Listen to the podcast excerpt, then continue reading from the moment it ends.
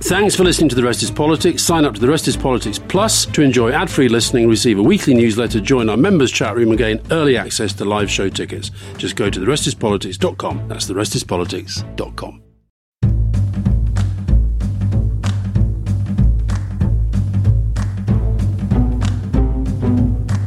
Welcome to The Rest is Politics with me, Rory Stewart. And me, Alastair Campbell. And Alastair, you are, you know, back to your old days of doing back to back media interviews. This is the day of the launch, but what can I do? Oh, Rory, we stop plugging my book so relentlessly just because you want me to do the same in September, which I will, by the way. Um, no, the launch is Thursday. Um, but I did the first broadcast interviews this morning with Good Morning Britain, where I was quizzed about your dress choice at the coronation. We'll come on to that. And then I did the Today programme, um, where I was also able to discuss something which we're going to talk about, which was a rather interesting speech that Justin Trudeau, the Canadian Prime Minister, made at his party conference about how to deal with this whole woke as a political challenge. We'll come on to that. And we're gonna we're gonna I think talk briefly about coronation because we just come out of the coronation, local elections in Britain, and Russia and Canada. On to the coronation. So um, I, I was there sitting in the the transept, so the sort of side bit of the church, looking at the side of His Majesty's head on his crown. Right.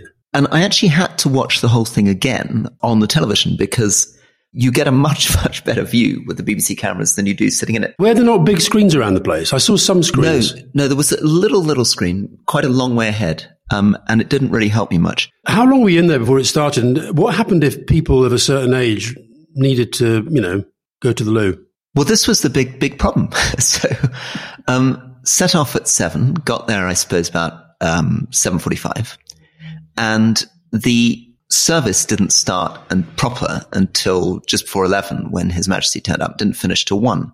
So y- you had a pretty long run. And as you can imagine, there are, um, you know, senior generals and members of the House of Lords. There was a, a, a one of the central figures in the whole coronation. Lord Singh, I think, is in his early 90s, and Yeah. he was involved in having to hand one of the, the key bits of Royal Regalia over. So this is a big problem. It's and it was even more of a problem with Queen Elizabeth's coronation, which went on for I think something like five hours. Um, but there was a bit of an opportunity for people to nip out to the loo up until about half past nine. But I did notice that that somebody told me he'd brought along a, a special device to pee into. I didn't want to ask too many questions about what that device was or how that works, but this was clearly Sorry, a big who did? problem for Who people. did? One of the older men. One of the older men said that he had a special device to pee into. Okay, well, this is very interesting. And listen, what about the um, the kings and queens and the Macrons and the Jill Bidens? Did they have to sit around for hours as well? They got to come in a little bit later than us. So they began to show up, I suppose, just after 10. And that's when the, sort of half past 10 is when the members of the royal family turned up. So hmm. we'd been there, I suppose, a couple of hours before the heads of state and the, the royal family started turning up. Talk us through the reactions that your Privy Council uniform was getting. I was getting a lot of very, very funny reactions. Some of them from your former parliamentary colleagues, it has to be said. So just to explain what I was doing for those who haven't been following this full thing, I decided to wear the uniform that privy councillors traditionally wore to coronations. Um, and I, someday I should tell you the full chaotic story of spending three days trying to get hold of this thing. Because as of the beginning of last week, the king had said that he didn't want people wearing formal garb for the coronation. And then that changed on Monday. So on Monday, it was Ah. suddenly announced that he was happy with people wearing coronation robes and this sort of stuff. So I then tried to work out from Jordan, how was I going to get hold of this? And try to find somebody who could actually tell me what the correct dress was. So two central things happened. A man called Keith, who's the senior tailor in uh, Henry Poole, which is the last proper traditional outfitter in London. I can't believe you said that sentence. Say that again. Henry Poole, the last what? proper traditional outfitter in London that does all this stuff. So he was he was he was equipping the Earl Marshal and the Lord Chamberlain sort of thing. Was able to tell me what I was supposed to wear because actually what I was wearing was actually a little bit more informal than was written in the regulations. The regulations I was supposed to be in in white uh, silk stockings and white silk breeches. But he, anyway, this, this man, Keith, very kindly explained that because the Earl Marshal was wearing trousers, it would be proper for me to wear trousers with a gold band down the side and then this extraordinary jacket. And I had to have a ostrich feather hat, a pair of white gloves, and I was supposed to have a sword on. Now, my sword was my father's sword because he used to wear the same uniform when he was a colonial officer back in the 1950s. Did you have a sword? I didn't see the sword. No, so well, this was the problem. So my father wore the sword for the Queen's coronation, and I wanted to wear his sword, but then suddenly it became clear in the regulations they weren't going to let anyone in with a sword. Well, even you, even even for for security reasons. Well, in case you chop the king's head off, what were exactly. they thinking you were going to do exactly. with the sword? exactly. Well, I love this. So got this uniform on, and then began going down a very weird rabbit hole on the internet where you can see pictures of Churchill and Chamberlain and Lloyd George and all these people wearing this uniform. Uh, and essentially, they wore it a lot. I mean, this was their standard uniform to go into Privy Council meetings. Actually, slightly different Privy Council meetings less gold for Privy Council meetings, more gold for these kind of royal ceremonies. Turned up in it and then found, slightly to my astonishment, that I thought lots of other people would be wearing it. The person who was really meant to be wearing it was Penny Mordaunt, who was walking in front of the king. So she decided, to my astonishment, not to wear what uh, this black thing with gold frogging down front, but instead to wear, maybe describe what she was wearing. Well, it was it was sort of like a cape look with a she looked great. I thought she looked absolutely fantastic. And um, unfortunately, there's lots of stuff doing the rounds on social media that she's taken the Privy Council gold bit on your tunic yeah. and put it onto her part of her headgear. But apparently, it's also the logo of Poundland, and it's also the same. it's also the same color. But I have to say, Roy, I was in awe of her arm and shoulder strength. I do think, however, it is evidence of the total madness of the Conservative Party and indeed of our media that from that basis of her being able to hold a sword for a couple of hours in an upright position and look great, like she was in some sort of amazing James Bond film, is that the headlines within hours became is are we looking at the next leader of the Conservative Party? And of course, uh, bear in mind, she was given that job Lord President of the Council by Liz Truss as a way of getting her out of public attention because Liz Truss was a bit worried about how popular she might be. no, pretty pretty amazing, pretty amazing. I saw someone on Twitter saying that that uh, given that we weren't living in King Arthur's Round Table, they weren't certain that being able to hold a sword for a long time was necessarily the best qualification for no for leaving the country. I've got to say, Roy, I thought you looked very very splendid in many many ways. I think Humza Yousaf stole the show in terms of fashion. I met him there. It was amazing. A Diamante jacket on top of his kilt. So hold on, Roy, we've got to our first crucial question here. So you were face to face with Humza Yousaf, and I presume you said, Humza, now that you're the first minister, I'm sure Alice would be very interested in having you on the podcast. I'm sure you said that, did you? I didn't, Alastair. What about the heads of state and government? I, uh, did you get? I, I, Alastair, I, I, I completely failed. Andy Burnham was very keen to come on. If you'd like to get, I'd like to get Andy Burnham on. How about Andy? I'd like, Andy okay, Burnham. Andy, Andy, if you're listening, I think what would be good with me and Rory from different sides. What about if we got Andy Burnham and Andy Street on together? Very good, very good idea. Let's just talk very briefly about whether you. We've got quite a lot of questions, Rory, asking whether you and Shoshana going to Pizza Express in the Privy Council uniform was an act of trolling of Prince Andrew. No, it was not. It was, it was an act of massive frozen cold. It was really cold in there. And Shoshana wasn't wearing a coat. And no cars can get anywhere near Westminster Abbey. So we were walking down Millbank, getting colder and colder, uh, and stopped in Pizza Express for a meal. The other question, which a lot of people asked, was Did you have the dough balls? I, I did not have the dough balls. okay. Now, should we talk about the, should we talk about the, the, the, the, one issue related to the coronation, apart from your address that I was asked about on Good Morning Britain, which is the policing. Yeah. And, and in particular, the policing of the protests by the anti-monarchy group Republic. Um, what did you make of that? Were you aware it was going on until you got out of church? Wasn't aware until we got out of church. So, a little bit of again history for listeners who've not been concentrating on all of this. Um, the a new Public Order Act was passed, just came into effect four or five days before the coronation. And it was particularly focused on a new offense of locking on. So locking on, as, as everybody will be aware, is a way that protesters slow down things by attaching themselves to roads or to railings. And this was particularly, I think, prompted by Extinction Rebellion, Just Stop Oil. Um, Just Stop Oil in October blocked almost every day the traffic on London's busiest streets. And you had Keir Starmer, in fact, coming out saying he wanted longer sentences against this and had been very clear that he, and I guess this is a part of his appearing, appealing to middle Britain, he hasn't taken the extreme progressive liberal view on this. He said that he gets fed up with people delaying. Now, with the Public Order Act, when it passed, the idea was for the police to be able to deal with disruption and deal with it before it happened. And it's been very controversial for very good reason because it gives the police much more power to get in the way of demonstrators. And in this particular case, they arrested for conspiracy to lock on a series of people from the Republican movement and held them for 16 hours, having detained and searched them. And essentially all they were doing was unloading placards. And it's yeah. very, very, very worrying. It was a massive overreaction by the police.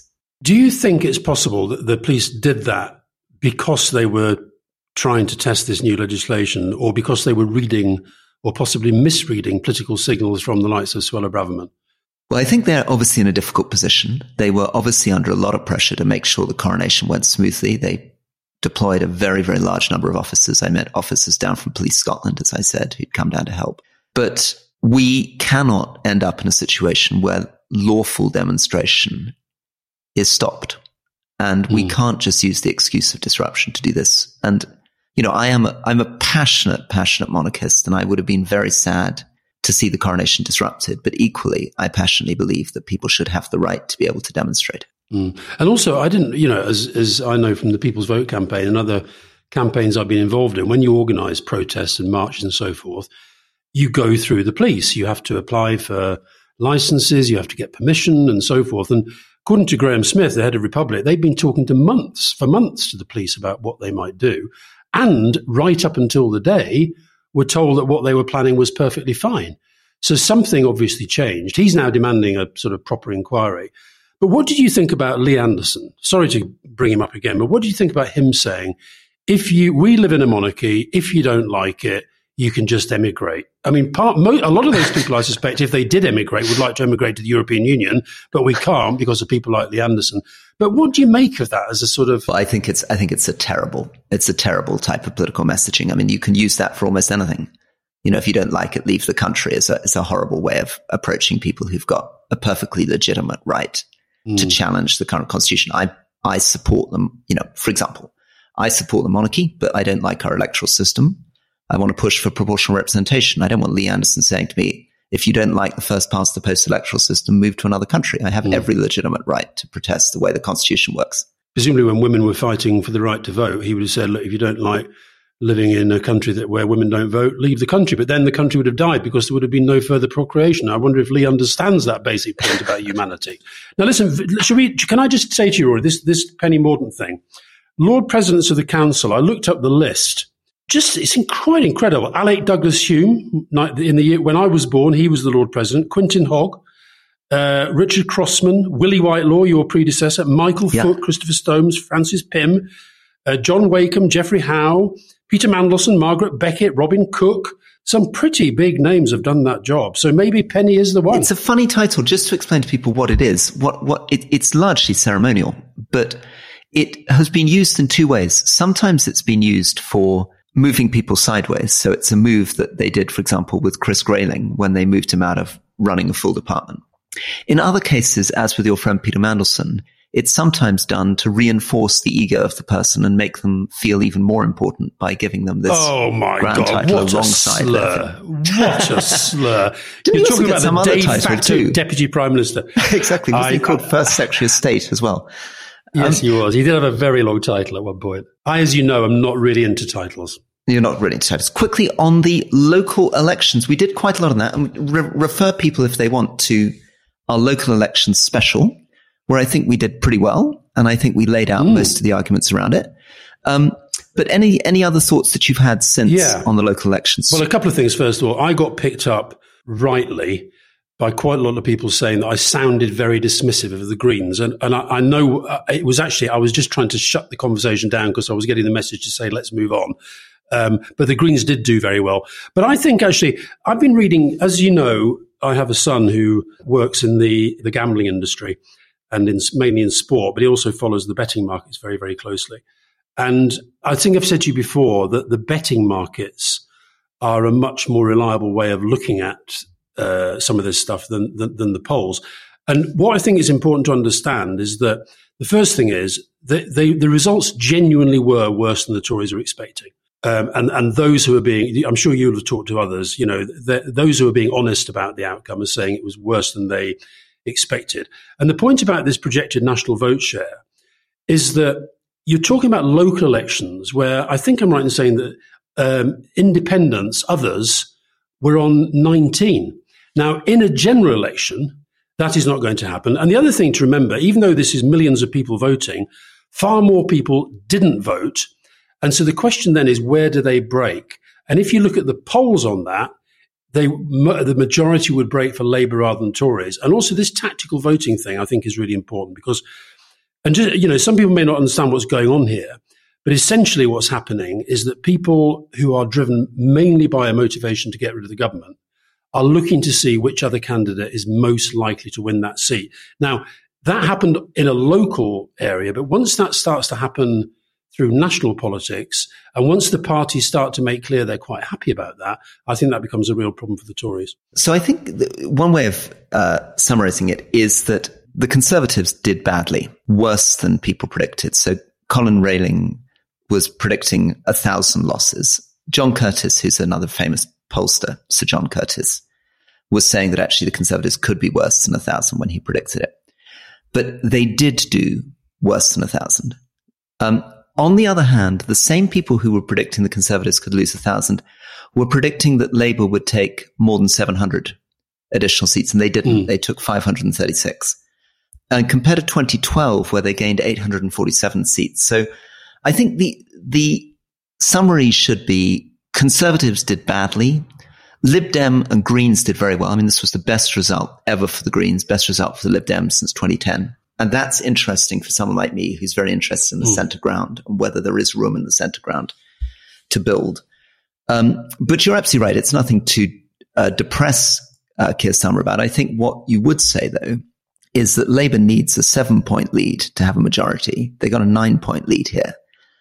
But there's nothing to be complacent about either because there's some time to go till the general election. And if Rishi Sunak began to improve his performance, you can get to a situation quite quickly where Labour could end up with the most seats, but not an overall majority.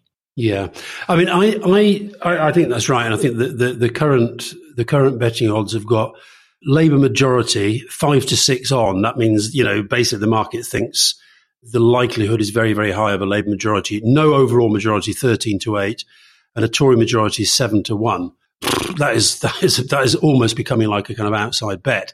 But I, I, I also think though that from Labour's perspective, and and um, this speech that I'm doing on uh, on Thursday at Europe House, it's the Julian Priestley lecture. Julian was a, a British guy who was a very senior civil servant, sadly died very very young, um, but in Brussels and there's an annual lecture in his name. And so, you know, the speech isn't all about Brexit, but obviously, given the audience, a lot, a lot of it is.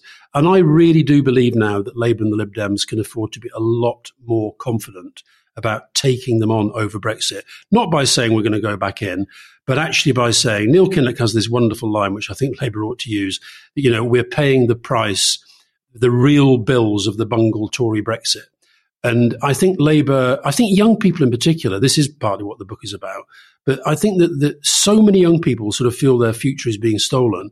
And yet there's nobody really articulating that for them.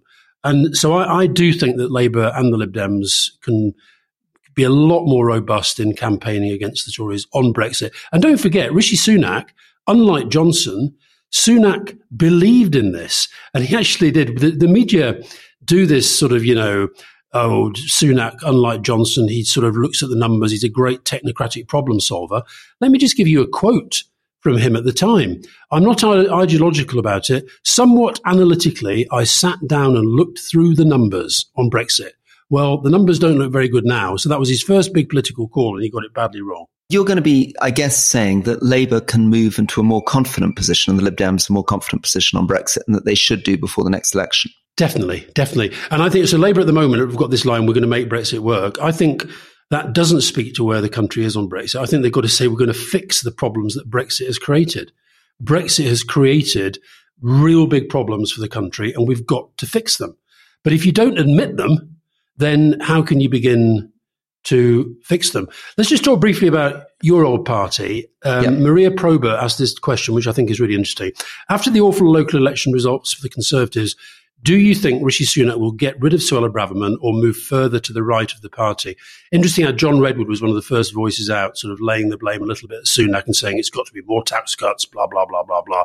But do you think Braverman is becoming a bit of a symbol of the of the of, of the politics of the Tory yeah, she, she, is she, she, is a symbol. I mean, I think the, the the problem is that Rishi Sunak is in a very very tricky situation because there are obviously the Braverman right wing faction, the Conservative Party, which remember that faction, of the Conservative Party, generally has the majority of Conservative Party members. They tend to be to the right of the general population. And they will feel that Boris Johnson's successes in 2019 in the general election and then in the last local elections uh, vindicate their view that voters want more right wing red meat stuff and that that's why the Conservatives won uh, seats in the Northeast, and they'll be disappointed they're not getting that out of Rishi Sunak. Mm. And then on the other hand, you've got me and people on my side who are, you know, the sort of center left of the party who are horrified by Suella Braverman and who feel that we're going to lose all the seats in the commuter belts around London that are going to the Lib Dems because we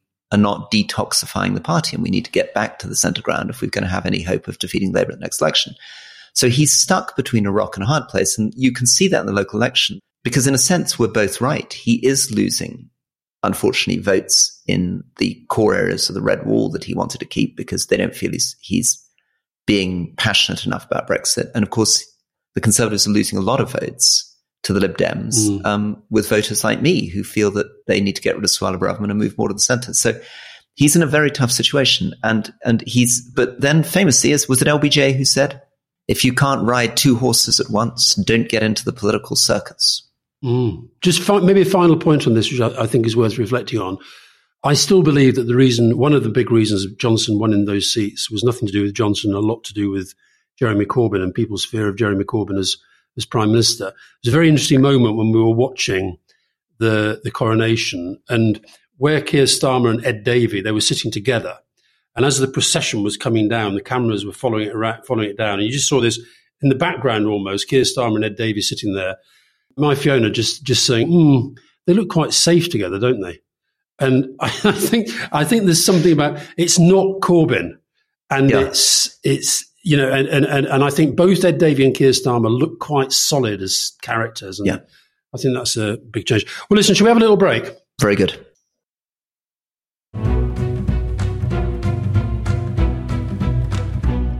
Welcome back to The Rest is Politics with me, Alastair Campbell. And me, Rory Stewart. And we're going to just encourage people to search leading Gerry Adams.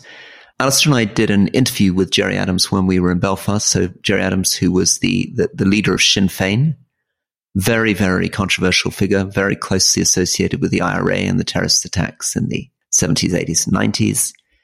And of course, a key part of the Good Friday Agreement too, because him and and McGuinness coming on board was was vital to bring peace to Northern Ireland. So it's a tough lesson, I think, particularly for people like me that that feel that he is still completely unrepentant about terrorist attacks on civilians, killing, you know, completely innocent people, I feel, in things like the Brighton bombing, but worth a listen because it's also a reminder of what it took to make peace.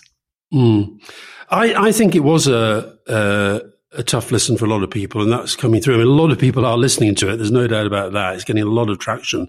We recorded the interview and then did the kind of our, our little chat afterwards. There was quite a gap between them because we were running around all over the place in Belfast. And I got a very, the other Rory, the main Rory in my life, Rory, he sent me this message. Really enjoyed your interview with Gerry Adams. My favourite bit, though, was after he left and Rory asked you how he's changed, and you said he's a lot more empathetic now. That was literally 15 minutes after he'd basically told Rory he deserves to be dead for being in the British Army. So I, I, had, I'd, I'd, forgotten that bit where you, he did, didn't he? It was, quite, it was quite menacing when you said you weren't, a, you weren't a soldier for very long, and he said you were very smart. So yeah, no, but I think I think it's it's difficult this, and there are a lot of people who feel that, that, quite a lot of people saying we shouldn't have given him airtime. I don't believe that at all. I think he's an important historical figure. Without him, the peace process would not be in the place that it's in. Um, and I don't think we skirt, we didn't skirt round or run away from the difficult questions. The point about somebody said, you know, you only asked him once about being a member of the IRA. The fact is, he's been asked it a million times, and I, we could have asked him it for half an hour. We'd have got the same answer again and again and again and again. Exactly. And he lies every time. I mean, he was a member of the IRA, but he doesn't want to say he was a member of the IRA. Correct. And he was involved in some very bad things, but doesn't want to say it. Search Gerry Adams leading wherever you get your podcast. Now, talking of somebody who is, I mean, it's quite extraordinary this if you think about it. Putin, Victory Day in, in Russia is celebrating the defeat of fascism. Uh, and yet here we are with a fascist in charge. And, and very loyal listeners to Rest is Politics will remember that we did a long session on the last Victory Day parade. Never mind loyal listeners, Rory. I've, I'd forgotten that we did that. I'd forgotten that. What did we say? We looked at Putin's body language. We said that he's looking elderly. We were struck by the fact that people had expected him to provide a very, very aggressive speech. It had been less oh, aggressive oh, yeah. last year than people expected, but that's also where he he gestured towards the general mobilization. Quick update on where we are in Ukraine, because we don't we don't speak about it a great deal, and we should do more on Ukraine. And, and one thing I did manage mm. to do this morning is reach out to my friend General David Petraeus, ex head of the CIA, mm-hmm. and we're going to try to get him on the podcast to talk about this because he's been concentrating very hard on it. Two words that people need to concentrate on if they're thinking about Ukraine. The first is Bakhmut. Bakhmut is where the mm-hmm. Russians have been driving a very, very heavy offensive over the last few months.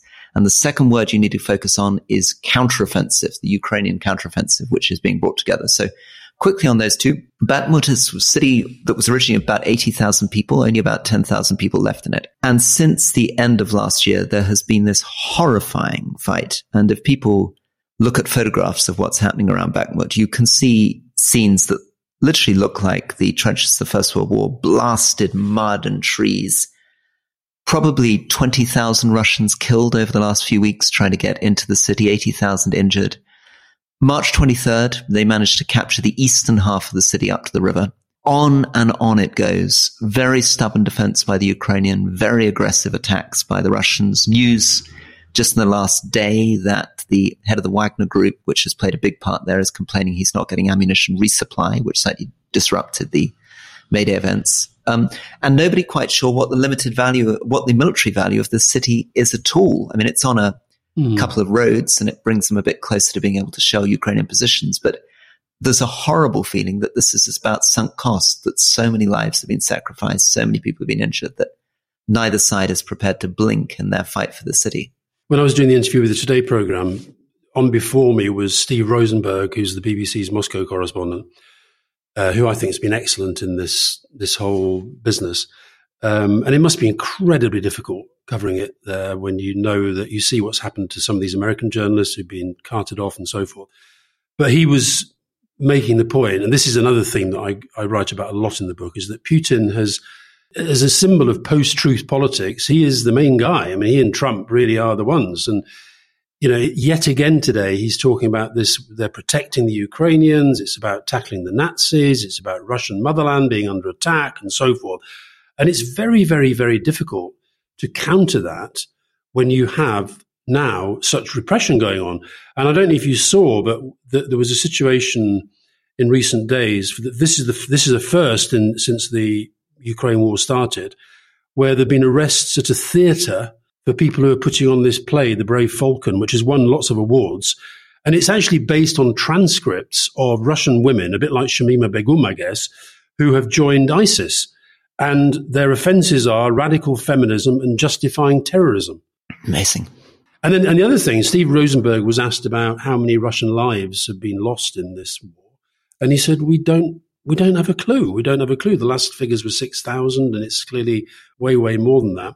I think this dispute with Prigozhin, the leader of the Wagner group, is very interesting. He, I don't know, I, I, don't listen. I've never met the guy. I don't know, but he strikes me as somebody who is very, very good at using profile. I mean, he feels like you, I think most people following this would think he's kind of running the show militarily, and yet he's recently been standing in front of lots of dead bodies of Wagner soldiers, mercenaries who've been killed, and shouting and sort of swearing at the generals who are meant to be in charge of the whole thing, who basically are saying, you know, and he's saying that you're not giving us what we need. Yeah, very, very dangerous figure, I think, for, for, for, for Putin to, to deal with because he's clearly got an independent view. He's quite uh, nationalistic. Um, he's he's a man who was a he was a convict. He was meant to be very mm. close to to Putin. Uh, he was known as Putin's chef because he had a lot of restaurants. He was meant to be involved in interference in the U.S. elections. Uh, the FBI actually has a reward of two hundred and fifty thousand dollars for arresting him at the moment. He's a professional cross country skier. He robbed upscale residences. Um, heavily involved in the grocery store business. I mean, it's an extraordinary story. Um, a loss is now resting on whether Ukraine can mount what's called a combined arms counteroffensive. And this is a very, very complex attempt and a lot's riding on it because Ukraine to keep its support from the West to justify the tens of billions of dollars it's received from the United States and others now needs to demonstrate this year that it can recapture territory. And it had that great success the end of last year. You remember with Kharkiv and Kherson, which they took in November last year. But those were taken largely by surprise. And this time, Russia is not likely to be surprised. And Russia's got 500,000, half a million troops on the ground. And the Russians traditionally are supposed to be quite good in defense. So what Ukraine is trying to bring together is a massive combined arms response. And that's going to be armor, so tanks, of which they've now been supplied with quite a lot, supported mm-hmm. by artillery and mortars to suppress infantry moving forward, anti-aircraft batteries to disrupt uh, Russian aircraft, electronic warfare to disrupt their communications, logistics close up to get the water and the food and the ammunition resupply.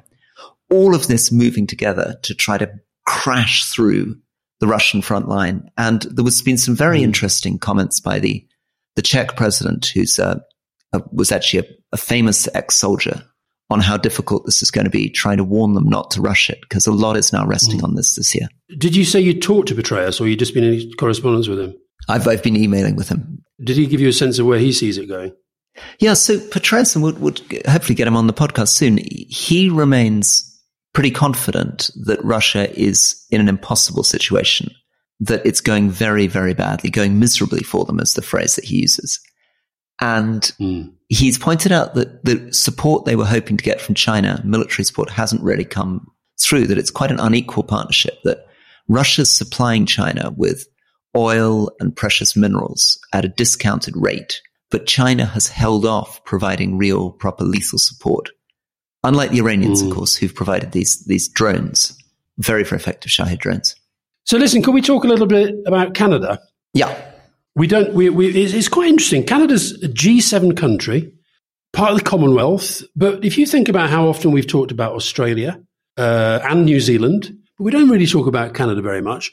And I was invited to speak at the at the Liberal Party conference, and I I wonder whether if I was still a member of the Labour Party, I'd have been allowed to do that because the Labour Party's actual sister party is the NDP, uh, the New Democratic Party, which is to the left of the Liberals. But Trudeau, I think you and I would agree, is a pretty important figure in the centre left of, of, of politics around the world. And of course, his dad, very, very famous prime minister, Trudeau mania and all that, Pierre Trudeau.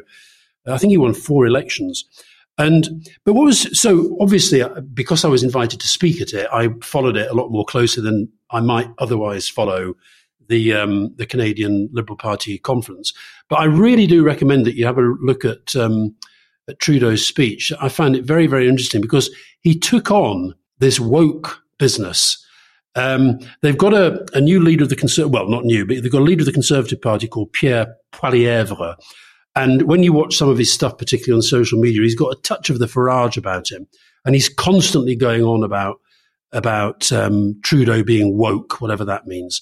Um, and he's got this, I'll just read you this very brief section in the speech. Hey, Pierre, it's time for you to wake up. And of course, if you remember, the original meaning of woke is being awake and alert.